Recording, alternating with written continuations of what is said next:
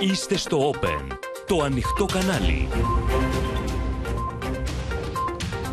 Κυρίες και κύριοι, καλησπέρα σας. Είμαι η Ματίνα Παπαδέα.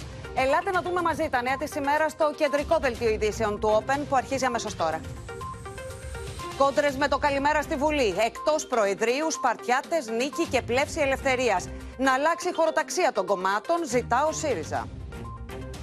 Πράσινο φως από Μητσοτάκη σε Χρυσοχοίδη για ενίσχυση του ΕΚΑΒ από στρατό και πυροσβεστική σε νησιά και ορεινές περιοχές. Οδικό χάρτης για αυξήσεις στους μισθούς σε ιδιωτικό τομέα και δημόσιο, οι ημερομηνίες και τα ποσά. Παράνομα λειτουργεί το beach bar της Ρόδου με τον σερβιτόρο κολυμβητή. Εντολές για λουκέτο και πρωτόκολλα κατεδάφισης από το 2016. Δέκα Παλαιστίνοι νεκροί από την επιδρομή των Ισραηλινών στη Δυτική Όχθη. Φωνική επίθεση με αυτοκίνητο στο Τελαβίβ. Ουκρανική επίθεση με ντρόουν στη Μόσχα καταγγέλουν οι Ρώσοι και μιλούν για τρομοκρατική ενέργεια.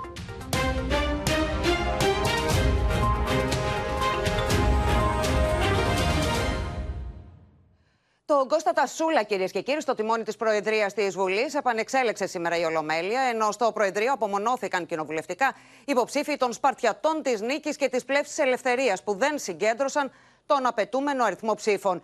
Την ίδια ώρα, ένταση με το καλημέρα προκάλεσε η χωροταξία των κομμάτων στη Βουλή, με τον ΣΥΡΙΖΑ να ζητεί από τον Κώστα Τασούλα να απομακρύνει τους Σπαρτιάτες από την αριστερή πτέρυγα και τη γυτνίαση με το κόμμα της αξιωματικής αντιπολίτευσης. Τρίτη θητεία στο αξίωμα του Προέδρου της Βουλής για τον Κώστα Τασούλα, που επανεξελέγει με τη στήριξη της Νέας Δημοκρατίας, του ΣΥΡΙΖΑ, του ΠΑΣΟΚ και της Ελληνικής Λύσης. Ο κύριος Τασούλας, που συγκέντρωσε 249 ψήφους υπέρ έναντι 51 παρών, έστειλε και μήνυμα για τη λειτουργία της Οκτακομματική Βουλής. Θα χαρώ πολύ να σας έχω όλες και όλες δίπλα μου στην απρόσκοπτη διεξαγωγή των εργασιών του Κοινοβουλίου, κανείς να μην καταδεχτεί να γίνει διακονιάρης εφήμερης δημοσιότητας με εύκολους και θορυβώδεις τρόπους. Στο Προεδρείο της Βουλής δεν θα εκπροσωπηθούν οι βουλευτές των Σπαρτιατών της Νίκης και της Πλέψης Ελευθερίας, καθώς οι εκπρόσωποι τους δεν συγκέντρωσαν την απαιτούμενη πλειοψηφία. Οι Σπαρτιάτες είναι οι αντικαταστάτες της Χρυσής Αυγής μέσα στο Κοινοβούλιο. Όπως λοιπόν συμπεριφερόμασταν και με τη Χρυσή Αυγή, το ίδιο θα κάνουμε και με τους Παρτιάτες. Στα ζητήματα δημοκρατίας για μας είναι ζητήματα τα οποία τα έχουν πολύ ψηλά στην ατζέντα μας διαχρονικά από την πρώτη μέρα στην οποία οι ακροδεξιέ δυνάμεις έκαναν την εμφάνισή τους. Ειδικά για το κόμμα των Σπαρτιατών υπήρξε στεναρή αντίσταση από άλλα κόμματα, όπως είχε συμβεί το 2012 με τους υποψηφίους της Χρυσής Αυγής. Συγκεκριμένα, Νέα Δημοκρατία, ΣΥΡΙΖΑ, Πασό, Κουκουέ και Πλεύση Ελευθερίας δήλωσαν παρόν στην υποψηφιότητα των Σπαρτιατών, ενώ την νίκη δεν ψήφισε η Νέα Δημοκρατία, ο ΣΥΡΙΖΑ και η Πλεύση Ελευθερίας. Τον εκπρόσωπο της Πλεύσης Ελευθερίας δεν ψήφισε η Νέα Δημοκρατία. Αντιπρόεδροι εξελέγησαν από τη Νέα Δημοκρατία οι Γιάννης Πλακιωτάκης, Γιώργος Γιοργαντά και Θανάσης Μπούρας, από το ΣΥΡΙΖΑ η Όλγα Γεροβασίλη, από το Πασόκο Δησά Κωνσταντινόπουλο, από το Κομμουνιστικό Κόμμα ο Γιώργος Λαμπρούλη, από την Ελληνική Λύση ο Βασίλης Βιλιάρδος. Συγκινησιακά φορτισμένος ο Νίκητας Κακλαμάνης αποχαιρέτησε την έδρα μετά από πολλά χρόνια στο τιμόνι της Αντιπροεδρίας. Μπορεί η έδρα από την οποία σας μιλώ να φαντάζει ψηλά. Ωστόσο στην πραγματικότητα ουδέποτε την αντιμετώπισα αφιψηλού. Όπως ακριβώς στη ζωή και στην ιατρική σταδιοδρομία μου, έτσι και στην πολιτική μου διαδρομή επέλεξα να παραμείνω προσγειωμένος και ακέραιος. Η πλεύση ελευθερίας για λόγους πολιτικούς, όπως είπε η πρόεδρός της, δήλωσε παρόν στις υποψηφιότητες των υπολείπων κομμάτων, ενώ τη φορεία προκάλεσε η πρώτη παρέμβαση της ζωής Κωνσταντοπούλου στην Ολομέλεια της Βουλής. Γνωρίζοντας τη σημασία της θεσμικής θέσης του Προέδρου τη Στη δεύτερη μέρα της συγκρότησης της Νέας Βουλής σε Σώμα, ο Κυριάκος Μητσοτάκης πλησίασε τα έδρανα του ΣΥΡΙΖΑ για να συγχαρεί τον νέο μεταβατικό πρόεδρο της κοινοβουλευτικής ομάδας του ΣΥΡΙΖΑ, Σοκράτη Φάμελο. Σε δύσκολη εξίσωση εξελίσσεται την ίδια ώρα το θέμα της χωροταξίας, καθώς ο ΣΥΡΙΖΑ αντιδρά έντονα στην τοποθέτηση των 12 βουλευτών των Σπαρτιατών στην αριστερή πτέρυγα πίσω από το ΣΥΡΙΖΑ, με αποτέλεσμα να διασπαστεί η κοινοβουλευτική του ομάδα και πολλοί εξ αυτής να τοποθετηθούν είτε πίσω από τους Σπαρτιάτες είτε πίσω από την πλεύση ελευθερίας. Επισημαίνουμε προς όλες τις κατευθύνσεις και στον κύριο Μητσοτάκη ότι ο ΣΥΡΙΖΑ Προοδευτική Συμμαχία θα κάνει ό,τι είναι δυνατόν για να υπερασπιστεί την κοινοβουλευτική λειτουργία και τον κοινωνιστικό κανόνα. Περιμένουμε από τον πρόεδρο της Βουλής, τον κύριο Τασούλα, να υλοποιήσει τη δέσμευσή του. Χαρακτηριστικό του χωροταξικού αλαλούμ ήταν και το μπέρδεμα της βουλευτού του ΣΥΡΙΖΑ Αθηνάς Λινού. Θα σας πω κάτι να γελάσετε. Εγώ παραλίγο να καθίσω δίπλα στην ομάδα των Σπαρτιατών. Μαζί τους. Υπάρχει μία συγκεκριμένη εντός εισαγωγικών ιδεολογική χωροταξία. Δεξιά ή δεξί, κέντρο, αριστερά. Σε εμά αυτό δεν τηρήθηκε. Πηγές του Προεδρείου της Βουλής πάντως επισημαίνουν ότι το αίτημα του ΣΥΡΙΖΑ για αλλαγή της χωροταξίας θα εξεταστεί μετά το πέρας των προγραμματικών δηλώσεων. Πρωτοφανής για τα κοινοβουλευτικά χρονικά η ένταση με το καλημέρα. Έχουμε συνδεθεί με τη Βουλή και τη Στέλλα Παπαμιχαήλ. Στέλλα, ενώ συνεχίζεται η σύγκρουση για τη χωροταξία, είχαμε κόντρες και παρατράγουδα στην πρεμιέρα των εργασιών της οκτακομματικής πλέον Βουλής. Φαίνεται, Ματίνα, για να ξεκινήσουμε με το θέμα της χωροταξίας, ότι εξελίσσεται σε μεγάλο αγκάθι, σε γόρδιο δεσμό, που δεν ξέρω αν θα μπορεί να έχει άμεσα και λύση. Ο ΣΥΡΙΖΑ επιμένει να κρατά πολύ ψηλά αυτό το θέμα και περιμένει από τον Κώστα Τασούλα να τηρήσει, όπως λένε από την αξιωματική αντιπολίτευση, τη δέσμευσή του ώστε να απομακρυνθούν οι Σπαρτιάτες από τα έδρανα στα αριστερά και πίσω από το ΣΥΡΙΖΑ, να τοποθετηθούν κάπου αλλού. Με το Προεδρείο της Βουλής να λέει ότι αυτή τη στιγμή μπροστά μας έχουμε τις προγραμματικές δηλώσεις και πως είναι ένα θέμα το οποίο θα εξεταστεί αμέσως μετά από αυτές, δηλαδή την επόμενη εβδομάδα. Τώρα, ε, σήμερα σε αυτό το κλίμα είχαμε εντάσεις με το καλημέρα σας, όπως είπες και εσύ, Ματίνα, σε μια συνενετική διαδικασία.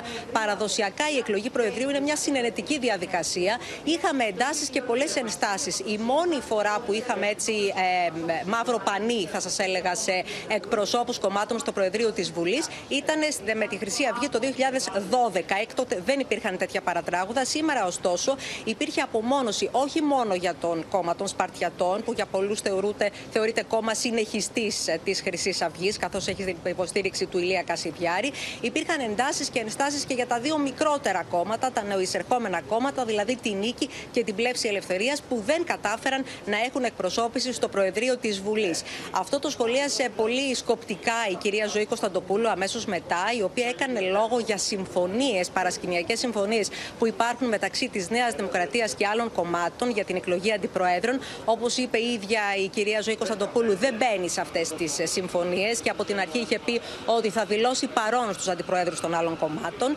Ενώ να σας πω ότι η ανησυχία κατά κάποιο τρόπο προκάλεσε η παρουσία της Ζωής Κωνσταντοπούλου και των μελών της Πλέψη Ελευθερίας εντός της Ολομέλειας και κατά τη διάρκεια της καταμέτρησης των ψήφων για τους αντιπροέδρους, με κάποιους να θεωρούν ότι η κυρία Κωνσταντοπούλου παραμένει μέσα στην αίθουσα για να ε, επιβάλλει κατά κάποιο τρόπο κανόνες και να ε, προσπαθήσει να δημιουργήσει εντυπώσεις για θεσμικά ζητήματα.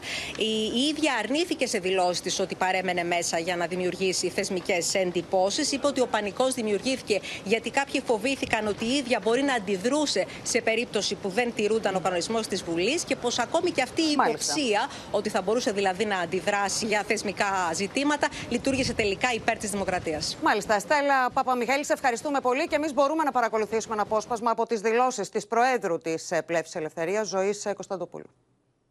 Επειδή προφανώς δεν μπήκαμε σε συμφωνίες όπως άλλοι, αλλά και επειδή προφανώς είναι ανησυχητικό για την κυβέρνηση το γεγονός ότι η πλεύση ελευθερίας βρίσκεται στη Βουλή με εμένα επικεφαλής και με το ενδεχόμενο τριών ψήφων στη διάσκεψη των Προέδρων, θέλησε η κυβερνητική πλειοψηφία να στερήσει από την πλεύση ελευθερίας αυτή την ψήφο στη διάσκεψη των Προέδρων. Στην έκδοση πράξης νομοθετικού περιεχομένου άμεσα για την ενίσχυση του ΕΚΑΒ με εξειδικευμένες δυνάμεις από πυροσβεστική και ενοπλές δυνάμεις, προχωράει η κυβέρνηση, όπως ανακοίνωσε ο Κυριάκος Μητσοτάκης κατά τη διάρκεια επίσκεψής του σήμερα στο Υπουργείο Υγείας. Την ίδια ώρα, επιφυλακτική για το κυβερνητικό σχέδιο, εμφανίζονται οι εργαζόμενοι στην υγεία αλλά και τοπικοί φορείς σε νησιά και ορεινές περιοχές. Το κατόφλι του Υπουργείου Υγείας πέρασε το πρωί ο Κυριακός Μητσοτάκης, επιβεβαιώνοντας ότι ο τομέας της υγείας βρίσκεται ψηλά στην ατζέντα της διακυβέρνησής του. Για την άμεση κάλυψη των μεγάλων κενών του ΕΚΑΒ ιδρύονται με την έκδοση πράξης νομοθετικού περιεχομένου μεικτά πληρώματα. Άμεσα και, και σήμερα, κατά πάσα πιθανότητα, στην έκδοση μιας πράξης νομοθετικού περιεχομένου, όπως είχαμε δεσμευτεί, η οποία θέτει στην δυνατότητα του Υπουργείου Υγείας μέσω του ΕΚΑΒ ε, την αξιοποίηση ε, στελεχειακού δυναμικού της ε, πυροσβεστικής και των ενόπλων δυνάμεων.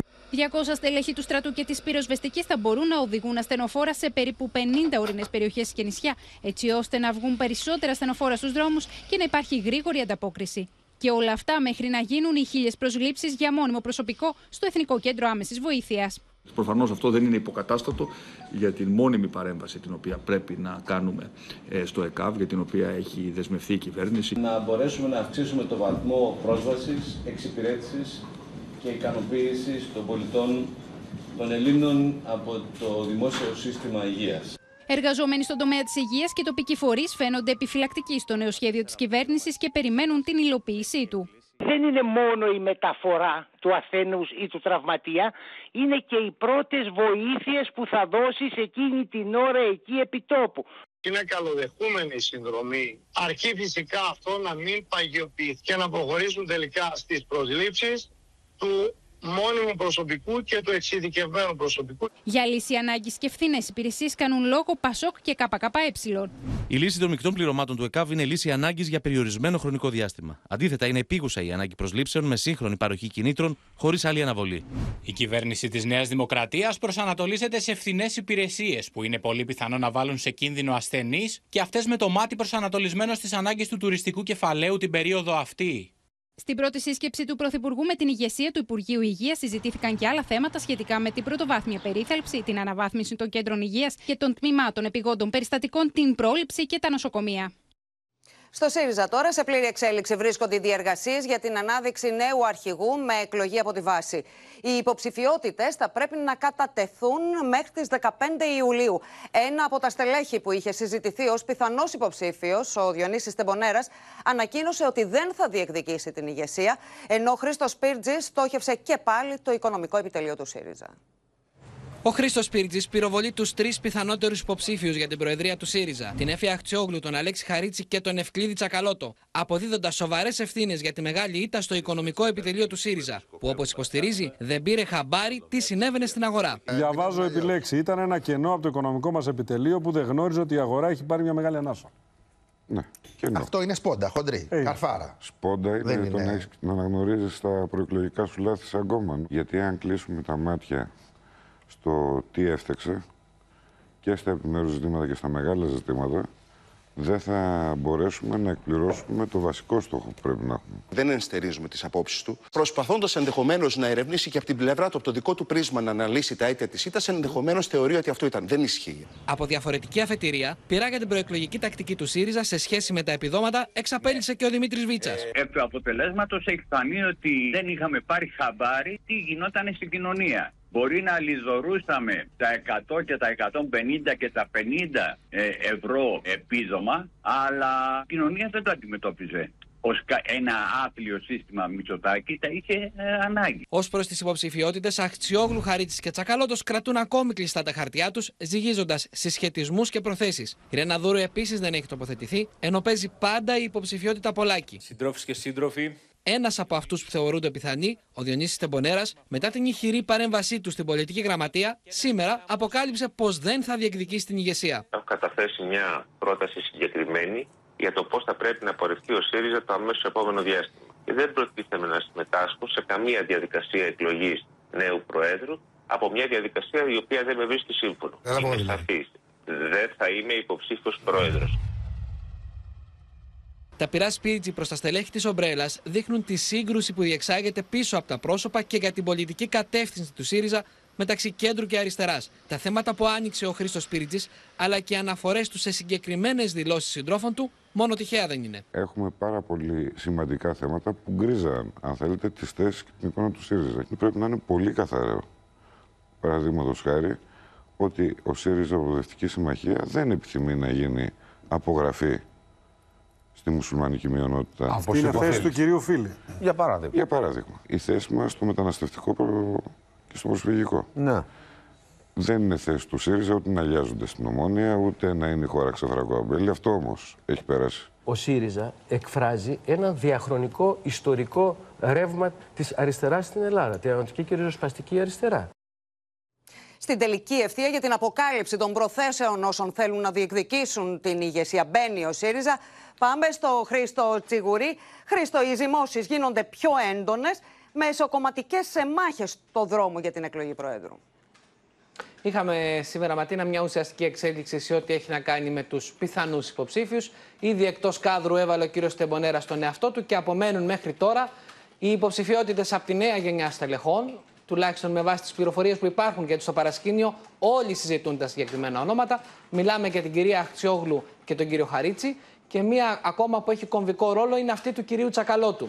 Αναφερόμαστε ειδικά σε αυτές τις τρεις, γιατί αυτή τη στιγμή η πιο συμπαγής ομάδα, όχι η μεγαλύτερη, αλλά η πιο συμπαγής ομάδα εμφανίζεται να είναι η ομπρέλα. Η τάση δηλαδή που έχει στη, στην πρώτη θέση τον κύριο Τσακαλώτο. Πληροφορίες θέλουν τον κύριο Τσακαλώτο να θέλει να θέσει υποψηφιότητα. Ωστόσο, υπάρχουν και δεύτερες σκέψεις για το ενδεχόμενο να μπορούσε να εκφραστεί η ομπρέλα με μια υποψηφιότητα που θα έχει αριστερά χαρακτηριστικά και στην περίπτωση αυτή να βρεθεί κοινός τόπος με τα στελέχη που θα στηρίξουν την κυρία Αχτσιόγλου ή τον κύριο Χαρίτση. Θα έλεγε κανείς ότι οι πληροφορίες λένε ε, είναι μάλλον υπέρ της κυρίας Αχτσιόγλου ή πιθανότητες. Ε, πληροφορούμαστε ότι αυτή την ώρα είναι σε εξέλιξη η σχετική συζήτηση, χωρίς ωστόσο ο κύριος Τσακαλώτο να έχει ανοίξει ακόμα τα χαρτιά του. Εκρεμεί ένα κύκλο συζήτησης ακόμα. Ε, φαίνεται όμως ότι ρημάζουν οι συνθήκες και τα επόμενα 24 ώρα πιθανόν θα έχουμε μια δημόσια τοποθέτηση σχετικά με τα τρία αυτά πρόσωπα. Από εκεί και πέρα, αντιλαμβάνεται κανείς ότι η πολυπληθέστερη ομάδα στελεχών, όχι όμως τόσο συμπαγής, ε, τουλάχιστον το τελευταίο διάστημα, είναι η κίνηση μελών, η προεδρική, που φαίνεται να έχουν σκέψεις, συζητήσεις για την κυρία Ρένα Δούρου, ενώ πιθανή είναι και η αυτόνομη εντός εισαγωγικών ε, ε, υποψηφιότητα Πολάκη. Ε, είναι προφανές ότι γίνονται ζυμώσεις και ότι μετρούνται αυτή τη στιγμή, ζυγίζονται οι συσχετισμοί που μπορούν να δημιουργηθούν. Στο αμέσως επόμενο διάστημα, δηλαδή ε, αύριο έχουμε πολιτική γραμματεία και πάλι για τις αυτοδιοικητικές εκλογές, ενδεχομένως να έχουμε κάποιο πρώτο φως. Μάλιστα. Χρήστο Τσιγουρή, ευχαριστούμε πολύ. Αναφέρθηκε το όνομα της Ρένας Δούρου. Λοιπόν, σε μια άλλη εξέλιξη διακόπη η δίκη για τη φωνική πυρκαγιά στο μάτι. Το δικαστήριο, όπως θα μας πει η Έλενα Γαλάρη, ζητεί από τη Βουλή Έλενα να αρθεί βουλευτική ασυλία της Ρένας Δούρου για να μπορεί να συνεχιστεί η διαδικασία. Ναι, Ματίνα, καθώς η άρση της ασυλίας της βουλευτού είναι αναγκαία προπόθεση έτσι ώστε η κυρία Δούρου να δικαστεί για τις πλημμυματικέ κατηγορίες που αντιμετωπίζει στη δίκη για τη φωνική πυρκαγιά στο μάτι. Το ζήτημα της βουλευτικής ασυλίας έθεσε με την έναρξη της διαδικασίας ο εισαγγελέας της έδρας, ο οποίος είπε ότι από τη στιγμή που η κυρία Δούρου εξελέγει βουλευτής, υπάρχει δικονομικό κόλλημα, δεν μπορεί να συνεχιστεί η διαδικασία, πρέπει να δοθεί άδεια από τη Βουλή και ζήτησε τη διακοπή της δίκης. Το δικαστήριο υιοθέτησε την πρόταση του εισαγγελέα της έδρας, διέκοψε για τις 24 Ιουλίου. Μέχρι τότε, Ματίνα, πρέπει να έχει ψηφιστεί η άρση της ασυλίας. Σε, αντίθεση, ε, σε αντίθετη περίπτωση, θα πρέπει να οριστεί νέα δικάσιμος. Να σας πω τώρα ότι η κυρία Δούρου, σε γραπτή δήλωσή της που ανέγνωσε ο συνηγορός της στο δικαστήριο, εξέφρασε την πρόθεσή της να απαρατηθεί από την βουλευτική ασυλία. Είπε ότι και η ίδια με συγχωρείτε και η ίδια θα ζητήσει την επίσπευση της ε, διαδικασίας. Όπως είπε χαρακτηριστικά, δεν έχω πράξει ούτε έχω παραλείψει κάτι για να φοβάμαι την κρίση του δικαστηρίου. Μάλιστα. Έλενα Γαλάρη, να σε ευχαριστήσουμε πολύ. Κύκλο συζητήσεων τώρα, τόσο στη Βουλή όσο και στη νομική κοινότητα, άνοιξαν παλαιότερες δηλώσεις του Πρωθυπουργού αλλά και δημοσιεύματα που θέλουν την κυβέρνηση να προχωράει εν ώψη ευρωεκλογών σε αλλαγές από τον Σταυρό Προτίμηση σε λίστα αλλά και αύξηση του ορίου από το 3% στο 5% για την κοινοβουλευτική είσοδο.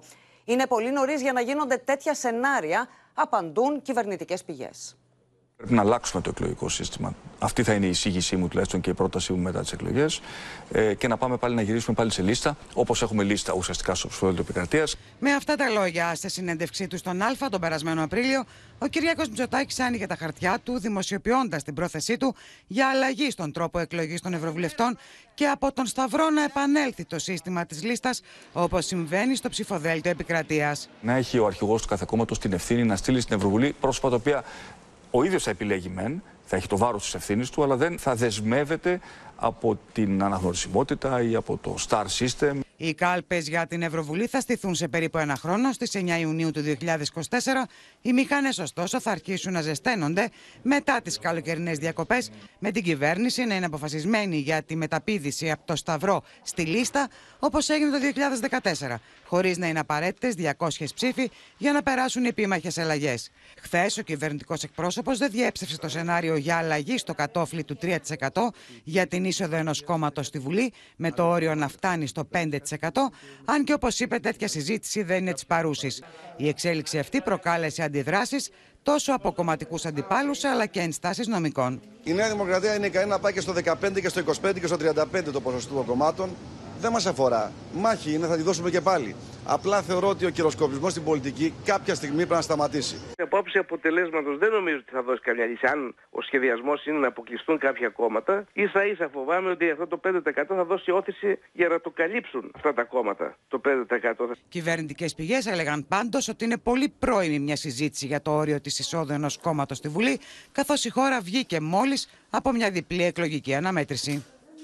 Και έχουμε ήδη κοντά μας ε, τη Σοφία Φασουλάκη για να δούμε, Σοφία. Βλέπουμε ότι άνοιξε η συζήτηση, αλλά τι λένε στην κυβέρνηση για την αλλαγή του εκλογικού νόμου.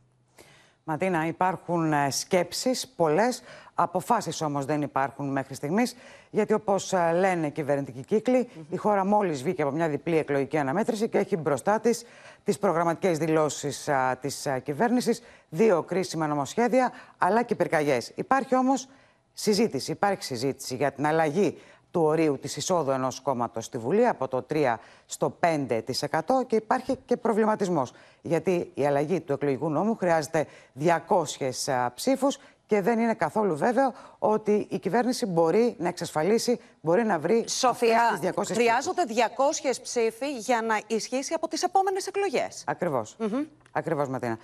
Θα πρέπει όμως να σου πω ότι υπάρχει και σκεπτικισμός, γιατί μπορεί μια τέτοια κίνηση, όπως λένε κυβερνητικά στελέχη, να φέρει και τα αντίθετα αποτελέσματα, δηλαδή να συσπυρώσει ακόμα περισσότερο ψηφοφόρους μικρών κομμάτων, αυτών δηλαδή που μπορεί να πει κανείς ότι θέλει να, να, να, να αποφύγει mm κάποιος την είσοδό τους στη Βουλή. Ε, Ακούσαμε και τον κύριο Σωτηρέλη να λέει, τον, ε, τον καθηγητή α, συνταγματικού δικαίου. Ότι μπορεί να έχει να... αντίθετα αποτελέσματα. Ναι, ναι, ναι. ναι. ναι. Να γύρει προβληματισμό. Ναι. Νομίζω λοιπόν ότι η πηξίδα θα είναι το πώς θα συμπεριφερθούν α, τα κόμματα αυτά, τα μικρά κόμματα. Τους, μιλάω για τους Παρτιάτες, μιλάω για την α, Νίκη.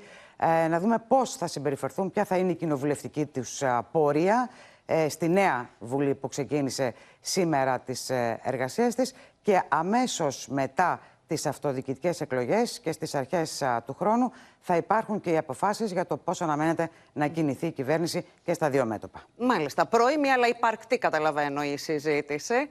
Μάλιστα. Σοφία Φασουλάκη, να σε ευχαριστήσω πολύ. Πλήθο σχολείων τώρα, κυρίες και κύριοι, έχουν προκαλέσει ενδυματολογικές επιλογές των νέων βουλευτών της Πλεύσης Ελευθερίας κατά τη διάρκεια της ε, ορκομοσίας της Βουλής.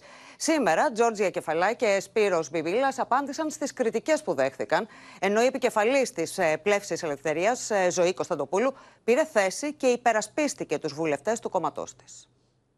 Νομίζω πως ε, πραγματικά δεν έχει καμία σημασία ο βηματολογικός κώδικας ή αν θέλετε η αισθητική ε, του καθενός. Τη δική τους απάντηση έδωσαν σήμερα οι βουλευτές της Πλεύσης Ελευθερίας στις κριτικές που δέχτηκαν για τις αντιματολογικέ επιλογές τους στην ορκομοσία της Νέας Βουλής. Προσφέρω λοιπόν αυτό το σκοτάδι που πήρα στην παιδική μου ηλικία ε, το ανταλλάσσω με φως. Σε ανάρτησή του στο Twitter, ο Θανό Τζίμερος επιτέθηκε στην Τζόρτζια Κεφαλά για τη στιλιστική της επιλογή, την ημέρα της ορκομοσίας των βουλευτών. Η απορία είναι γενικότερη. Μια γυναίκα που θέλει να την εκτιμούν για την προσωπικότητά της, το πνεύμα της, την καλλιέργειά της κλπ. Γιατί βγάζει το μισό ή και παραπάνω σε κοινή θέα, τι ακριβώς θέλει να εκφράσει, σε ποιους απευθύνεται; Εγώ μεγάλωσα δίπλα στη Βουλή. Έκανα τις βόλτες μου στον εθνικό κήπο. Έκανα πατίνια έξω εκεί έξω από τη Βουλή. Δίπλα στην βουλευτή της Πλεύση Ελευθερίας είχε εμφανιστεί και ο Σπύρος Μπιμπίλας, ο οποίος επέλεξε να φορέσει ένα πουκάμισο με τα αγαπημένα του παπαγαλάκια. Ο ίδιος σχολίασε πως είναι φιλόζωος. Ο καθένας μπορεί να εκφράζεται στη δημοκρατία όπως θέλει με το ρούχο του. Στη Βουλή, ρωτά συγκεκριμένα, στο Κοινοβούλιο. Δεν υπάρχει πρωτόκολλο. Αν υπήρχε, δεν θα ερχόμουν. Δεν είμαι υπέρ των πρωτοκόλων, το έχω αποδείξει στη ζωή μου από τότε που γεννήθηκα. Η πρόεδρος του κόμματος Ζήκος Σταντοπούλου πήρε θέση, υποστήριξε τους βουλευτές της και τόνισε ότι η ίδια θα υπερασπιστεί κάθε άνδρα και γυναίκα που δέχονται τέτοιου είδους επιθέσεις. Θα υπερασπιστώ κάθε γυναίκα που θα υποστεί σεξιστικές επιθέσεις σαν αυτές που ε, δέχθηκε η Τζόρτζη Κεφαλά χθες. Κάθε άνδρα και κάθε πρόσωπο που θα δεχθεί επιθέσεις για την προσωπικότητά του, ο Σπύρος Ομπιμπίλας νομίζω ότι απάντησε σε σχέση με τα παπαγαλάκια. Είναι ένας άνθρωπος φιλόζος. Σε κεντρική προτεραιότητα έχει αναγάγει η κυβέρνηση την αύξηση μισθών σε δημόσιο και ιδιωτικό τομέα, με στόχο να ενισχύσει τα εισοδήματα και να καλύψει τις απώλειες της παρατεταμένης ακρίβειας. Το αμέσως επόμενο διάστημα ανακοινώνεται το νέο μισθολόγιο στο δημόσιο, ενώ σχεδιάζεται ο δικός χάρτης των νέων αυξήσεων στον ιδιωτικό τομέα. Σειρά αυξήσεων με αφετηρία τα μέσα του 2024 προβλέπει το κυβερνητικό σχέδιο για τον κατώτατο μισθό στον ιδιωτικό τομέα. Με στόχο το καλοκαίρι του 2027 να φτάσει τα 950 ευρώ. Με ισχυρούς ρυθμούς ανάπτυξης και ανακτώντας σύντομα την επενδυτική βαθμίδα, είναι εφικτό να ανοίξει ο δρόμος για σταδιακή αύξηση και των μέσων μισθών με την προπόθεση ότι θα επιταχυνθούν οι μειώσεις των φορολογικών και ασφαλιστικών επιβαρύσεων στην αγορά. Βασική επιδίωξη της κυβέρνησης είναι και οι διαδοχικές αυξήσεις στο μέσο μισθό του ιδιωτικού τομέα, ώστε αυτός να φτάσει στα 1.500 ευρώ μεικτά μέχρι το 2027.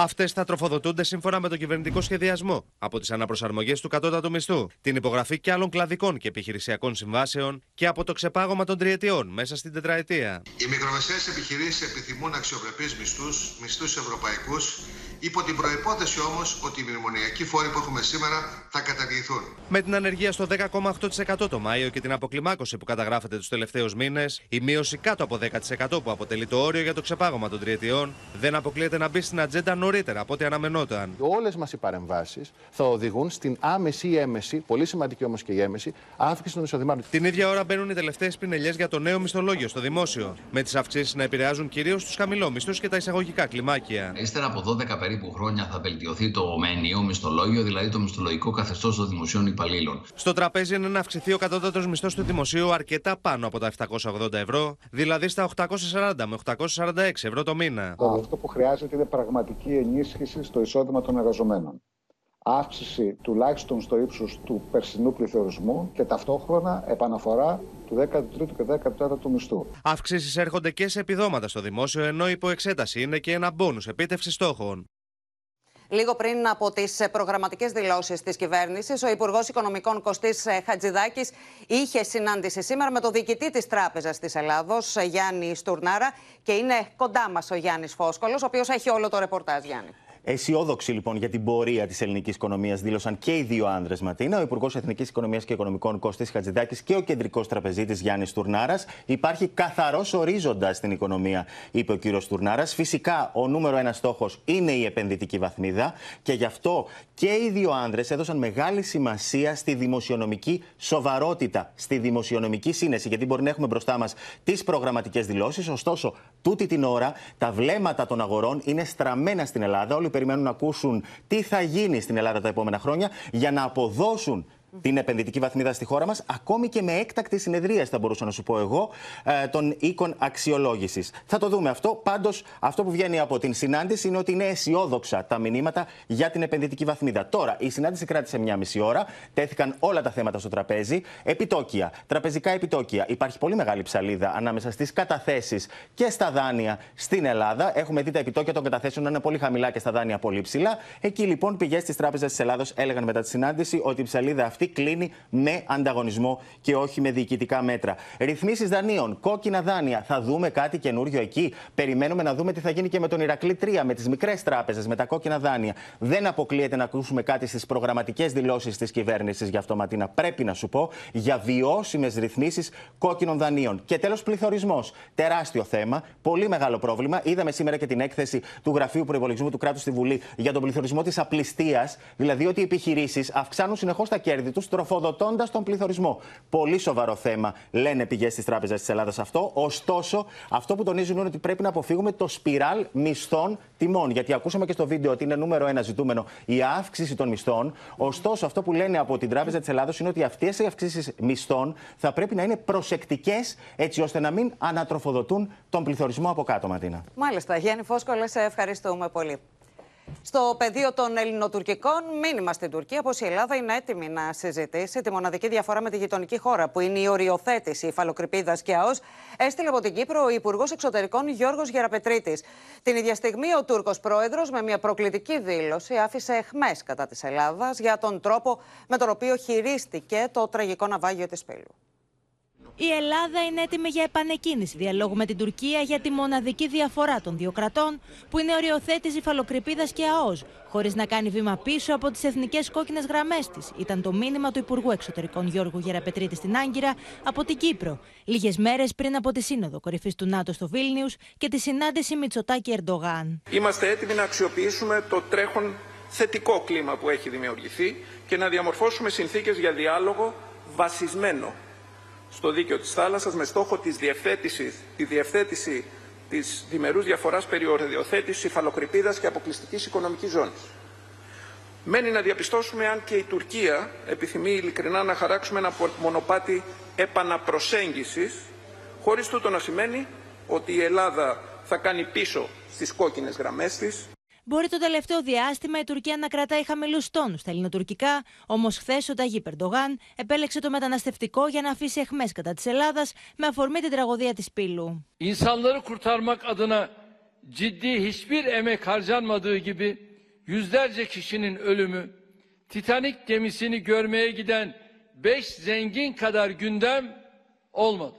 Ω προς τον κύριο Ερντογάν, Ποιος μιλάει, εν πάση περιπτώσει, η διάθεση υπάρχει από τον Πρωθυπουργό, υπάρχει από την κυβέρνηση συνεννόησης, συζήτησης. Δεν υπάρχει παραμικρή διάθεση και μάλιστα αυτό προκύπτει από την οχύρωση της χώρας και την ισχυροποίησή τους, καμία διάθεση υποχώρηση, υποχώρησης στα εθνικά συμφέροντα, ούτε κατά μισή σπιθαμή. Την Πέμπτη αναμένεται να επισκεφθεί την Κυπριακή Δημοκρατία και ο Υπουργός Άμυνας Νίκος Δένδιας, συνοδευόμενος από τον αρχηγό Γεθά στρατηγό Κωνσταντινό Φλόρο, για διμερείς επαφές με τον Κύπριο ομολογό του.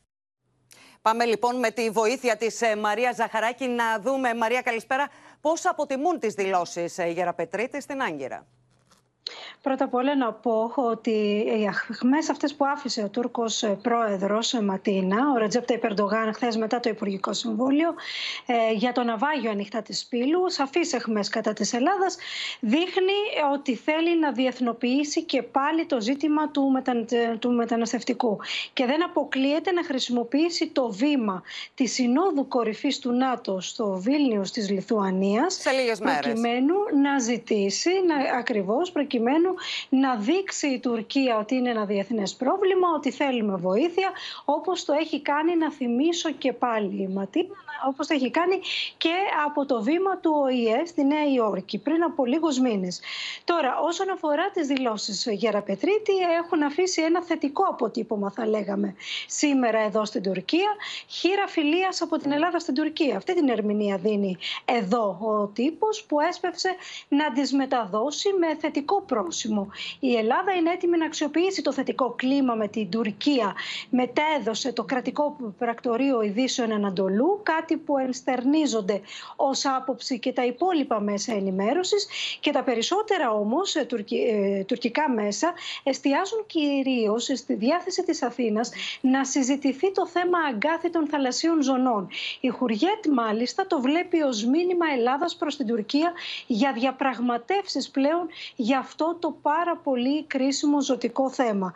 Τώρα, η πολυμέρεια όμως της ε, τουρκικής εξωτερικής πολιτικής έχει κάνει την Τουρκία να βαδίζει με βήμα ταχύ και με άλλες χώρες εκτός από την Ελλάδα. Σήμερα, λοιπόν, με την Αίγυπτο έγινε άλλο ένα σημαντικό βήμα προς την αποκατάσταση των σχέσεων. Ο Τούρκος Υπουργός Εξωτερικών, ο Χακάν Φιντάν, ανακοίνωσε ότι η Τουρκία και η Αίγυπτος συμφώνησαν να διορίσουν πρεσβευτέ για πρώτη φορά εδώ και 13 χρόνια. Οι σχέσεις, να θυμίσουμε, θυμίσουμε είχαν παγώσει μετά το στρατιωτικό πραξικόπημα στην Αίγυπτο το 2013. Τώρα, σύμφωνα με τα τουρκικά μέσα ενημέρωσης, επίκειται μάλιστα και επίσκεψη του Αιγύπτιου Προέδρου Σίση πολύ σύντομα εδώ στην Τουρκία, αλλά και στο Κάιρο του Τούρκου Υπουργού Εξωτερικών, ο οποίος, να θυμίσουμε ότι ο Χακάν Φιντάν έχει παίξει έναν πολύ σημαντικό ρόλο στην αναβίωση αυτών των τεταμένων σχέσεων μεταξύ Τουρκίας και Αιγύπτου. Επομένως η Τουρκία έχει εισέλθει σε διπλωματική φρενίτιδα εν ώψη μάλιστα και τη Συνόδου Κορυφής του ΝΑΤΟ. Μάλιστα. Μαρία Ζαχαράκη, σε ευχαριστούμε πολύ. Μπορούμε να παρακολουθήσουμε τη δήλωση ο Τούρκος Υπουργό Εξωτερικών Χακάν Φιντάν. Bugün aldığımız ortak kararla e, Mısır ve Türkiye olarak e, karşılıklı büyükelçilerimizi atıyoruz. Bu geldiğimiz aşamada da e, normalleşme çalışmalarında artık önemli bir aşamayı da geride bırakmış olduk. Bundan sonra ilişkilerimiz siyasi, ekonomik ve diğer bütün alanlarda e, büyük bir hızla ilerlemeye devam edecek.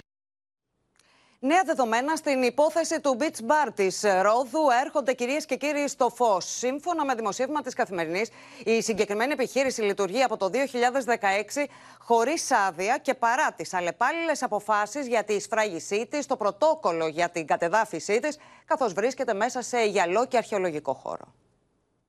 Το θαλάσσιο σερβίρισμα με υπαλλήλους να μεταφέρουν τις παραγγελίες σε παράνομες πλωτές ξαπλώστρες στο beach bar της Ρόδου φαίνεται ότι είναι το μικρότερο παράμπτωμα του ιδιοκτήτη της επιχείρησης. Σύμφωνα με την καθημερινή, το beach bar λειτουργεί χωρίς άδεια μέσα σε γυαλό και αρχαιολογικό χώρο, ενώ από το 2016 και μετά έχει αλλεπάλληλες αποφάσεις για τη σφράγισή του. Εκτός από την σφράγιση, έχουμε και πρωτόκολλο, πρωτόκολλο κατεδάφισης από την κτηματική υπηρεσία που είναι τελεσίδικο. Σύμφωνα με το ρεπορτάζ, η επιχείρηση μίσθωσε τμήμα του Αιγιαλού για τοποθέτηση τροχίλα της καντίνας το 2014 και από το 2015 άρχισε να επεκτείνεται παράνομα με αυθαίρετες κατασκευές. Το 2016 εκδόθηκαν τα πρώτα πρωτόκολλα κατεδάφισης, ενώ την ίδια χρονιά ο Δήμος Ρόδου αποφάσισε την οριστική διακοπή λειτουργίας της επιχείρησης. Η πρώτη σφράγιση του Beach Bar έγινε το 2017, σύμφωνα με την καθημερινή, καθώς η επιχείρηση είχε προσφύγει στη δικαιοσύνη, χωρίς να ανατρέψει όμως την αρχική απόφαση. Την ίδια χρονιά η αποκεντρωμένη διοίκηση Αιγαίου έλαβε απόφαση κατεδάφισης, ενώ το 2018 ελήφθη η νέα απόφαση οριστικής διακοπής της λειτουργίας της επιχείρησης από το Δήμο Ρόδου. Το 2021, ωστόσο, σύμφωνα με το ρεπορτάζ, νομικό σύμβουλος του Δημουρόδου γνωμοδότησε ότι πρέπει να ανακληθεί η απόφαση σφράγισης, ενώ για την υπόθεση έχει σχηματιστεί δικογραφία. Τα τελευταία τρία-τέσσερα χρόνια έχουμε δει πράγματα που δεν τα είχαμε δει ποτέ στο νησί. Εκτεταμένες αυθαίρετες επεμβάσεις στον Αιγιαλό και την παραλία διαπιστώνει και η εφορία αρχαιοτήτων, σημειώνοντας ότι η περιοχή βρίσκεται εντός των ορίων αρχαιολογικού χώρου της πόλης της Ρόδου. Ωστόσο, το συγκεκριμένο beach bar δεν είναι το μόνο που λειτουργεί χωρίς άδεια, ενώ εκκρεμεί πρωτόκολλο κατεδάφισης από την κτηματική υπηρεσία. Στη Γλίστρα συγκεκριμένα ε, υπάρχει αυθαίρετο κτίσμα 1100 μέτρα, το οποίο έχει αναγερθεί χωρίς καμία αδειοδότηση, ένα τμήμα στον Αγιαλό και ένα τμήμα στη δημόσια έκταση. Το οποίο σήμερα λειτουργεί. Πρόσφατα το λιμενικό σώμα επέβαλε πρόστιμο για τις παράνομες πλωτές ξαπλώστρες ύψους 10.400 ευρώ, ενώ και η κτηματική υπηρεσία έχει επιβάλει πρόστιμο ύψους 5.400 ευρώ. Αίσθηση είχε προκαλέσει πριν από λίγο καιρό η είδηση ότι οι αδιάφθοροι της Ελλάδα είχαν εντοπίσει αστυνομικό στη Μύκονο, ο οποίος ειδοποιούσε εργολάβο οικοδομών όταν πήγαιναν για έλεγχο. Τώρα, Μίνα Καραμίτρου, καλησπέρα, έχουν σχηματίσει δικογραφία και για δεύτερο αστυνομικό. Και μάλιστα οι υποψίες τους ήταν έντονες, Ματίνα, από την πρώτη στιγμή ότι υπάρχει και δεύτερος αστυνομικός στη Μύκονο που συνεργάζεται με το συγκεκριμένο κύκλωμα.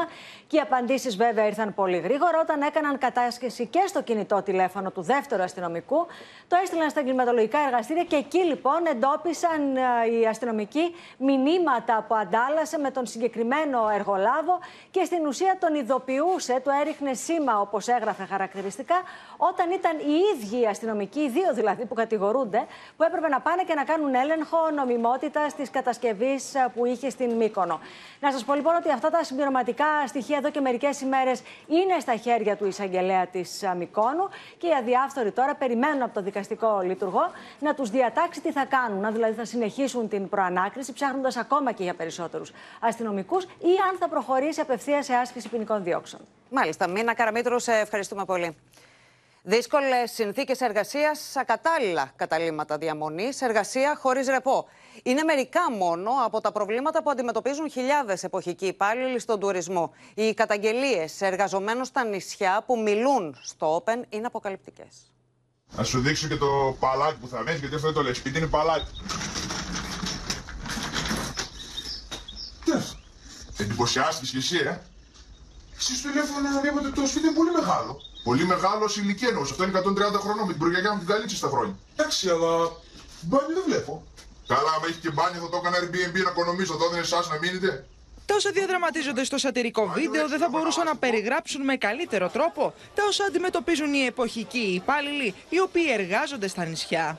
καλούμαστε να μείνουμε σε σπίτια 25 και 30 τετραγωνικών 4 έως 5 άτομα. Ένα σπίτι στη χώρα, ε, 20 τετραγωνικά, για σεζόν. Σου ζητάει 15.000 ευρώ. Η αρχική συμφωνία είναι ότι το ωράριο σου είναι από 8 μέχρι 10 ώρες. Στην ουσία καταλήγεις να δουλεύεις 13 με 14 ώρες. Το πιο ακραίο πράγμα που έχει συμβεί Να μην θέλει ο εργοδότης να τον πληρώσει. Γιατί πολύ απλά άργησε 5 λεπτά στη δουλειά. Η Σίλια εργάζεται στην Αμοργό. Πριν πιάσει δουλειά, άλλα χρήματα είχε συμφωνήσει και άλλη αμοιβή αντίκρισε στην πρώτη της πληρωμή. Η συμφωνία από τηλεφώνου ήταν 1.400 ευρώ. Φυσικά αυτό δεν έγινε ποτέ. Ε, Ο μισθός παρέμενε στα 1.200. Όταν τον ρώτησα ε, δώρα επιδόματα, μου λέει υπάρχει ένας άγραφος νόμος στο νησί όπου κανείς δεν τα δίνει αυτά. Τα εισιτήρια, ενώ κανονικά όταν σε κατεβάζουν σε ζώνη, υποτίθεται ότι σου τα πληρώνουν, τα πλήρωσα από την τσέπη μου. Όσο για το σπίτι που μένει, ο ιδιοκτήτης αποφάσισε το μισό να το μετατρέψει σε αποθήκη.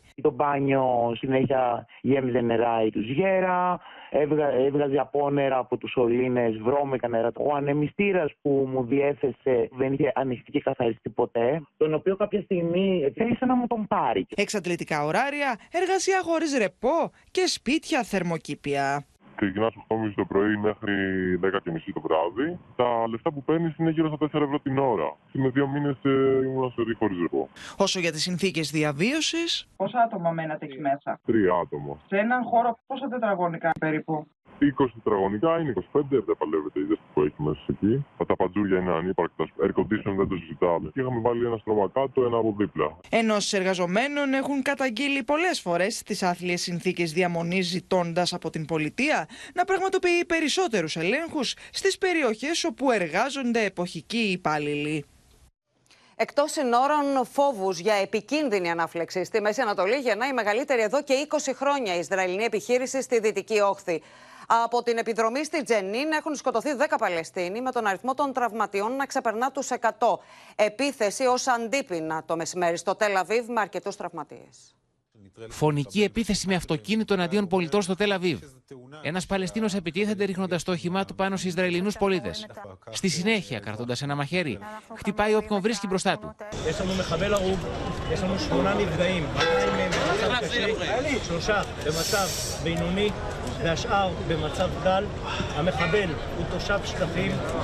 Οχτώ άτομα τραυματίζονται, ενώ ο δράστης πέφτει νεκρός από πειρά των Ισραηλινών. Πεδίο μάχης στη Μέση Ανατολή. Οι Ισραηλινές δυνάμεις πλήττουν την πόλη Τζενίν, πραγματοποιώντας επιδρομές με μη επανδρομένα αεροσκάφη. Πρόκειται για τη μεγαλύτερη επιδρομή των Ισραηλινών τα τελευταία 20 χρόνια στα Παλαιστινιακά εδάφη.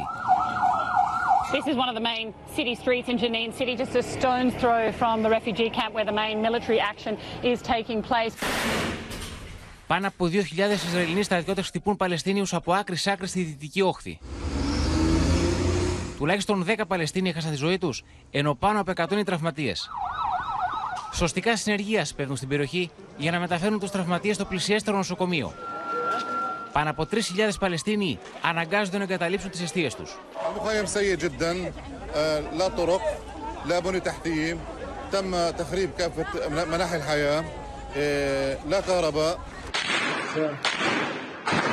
Η επιδρομή έχει ως στόχο να εξουδετερώσει τις ένοπλες Παλαιστινιακές οργανώσεις. Ο Ισραηλινός στρατός επιχειρεί με μπουλντόζες να καταστρέψει τις υποδομές στον καταβλισμό της Τζενίν. צה"ל יצא הלילה לפעולה נרחבת נגד מטרות טרור בג'נין. בחודשים האחרונים אה, ג'נין הפכה לעיר מקלט הטרור. אנחנו שמים לזה סוף. Άμεση είναι η αντίδραση από τη Ραμάλα.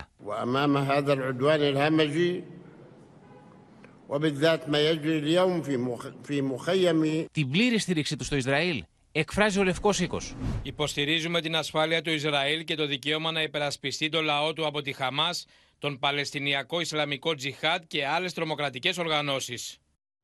Στο μέτωπο του πολέμου, η Ρωσία καταγγέλει την Ουκρανία για τρομοκρατική ενέργεια έπειτα από επίθεση με drones κοντά στη Μόσχα. Η ρωσική αεράμινα τα κατέριψε. Το Υπουργείο Εξωτερικών όμως κατηγορεί τη Δύση για τα όπλα που έχει χρηματοδοτήσει ή παραδώσει στο Κίεβο.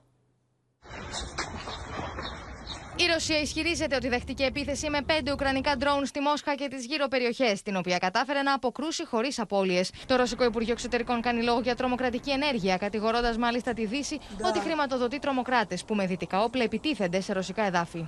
Η απόπειρα του καθεστώτος του Κιέβου να επιτεθεί σε περιοχή όπου βρίσκονται πολιτικές υποδομές, συμπεριλαμβανομένου του αεροδρομίου, το οποίο δέχεται και διεθνείς πτήσεις, αποτελεί μία ακόμη τρομοκρατική ενέργεια. Εν τω μεταξύ, στον Ουκρανικό βορρά έχουν ξανά σιρήνες, καθώς το Σούμι δέχεται επίθεση με drones.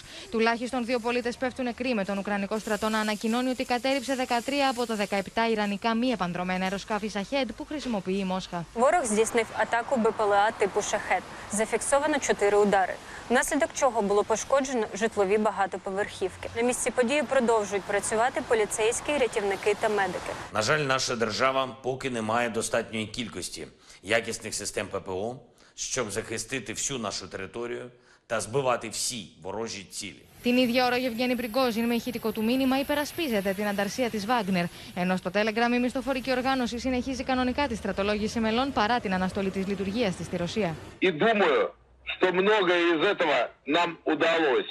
В ближайшее время я уверен, что вы увидите наши следующие победы на фронте. Οι δυτικέ εκτιμήσει πάντω θέλουν του Ουκρανού να αποθούν τα ρωσικά στρατεύματα σε έκταση περίπου 37 τετραγωνικών χιλιόμετρων, κυρίω στα ανατολικά, όπου μετά την αποχώρηση των Βάγνερ η ρωσική άμυνα φαίνεται αδύναμη. Ισχυρισμού που ο ρωσικό στρατό απορρίπτει κατηγορηματικά.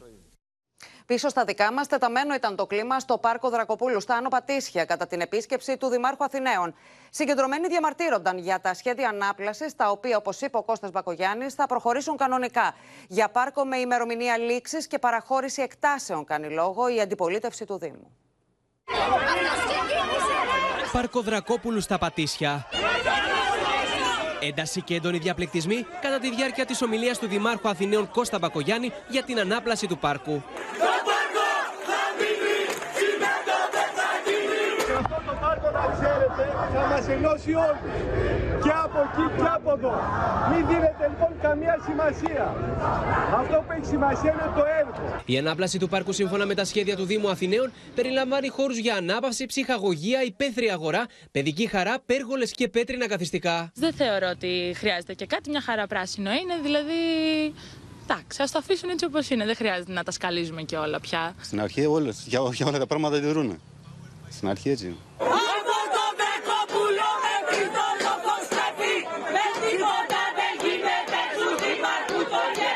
Ο Δήμαρχος Αθηναίων ανέφερε σε ανάρτησή του. Δήθεν κάτοικοι που μένουν ταυτόχρονα σε τρεις και τέσσερις γειτονιές της Αθήνας τραμπούκισαν τους αληθινούς κατοίκους της γειτονιάς, απείλησαν γιαγιάδες και παππούδες, τρομοκράτησαν παιδάκια και χτύπησαν αντιδημάρχους. Έκοψαν και τα καλώδια της μικροφωνικής γιατί έτσι μάλλον αντιλαμβάνονται το διάλογο. Αχρείαστα βίαια πράγματα.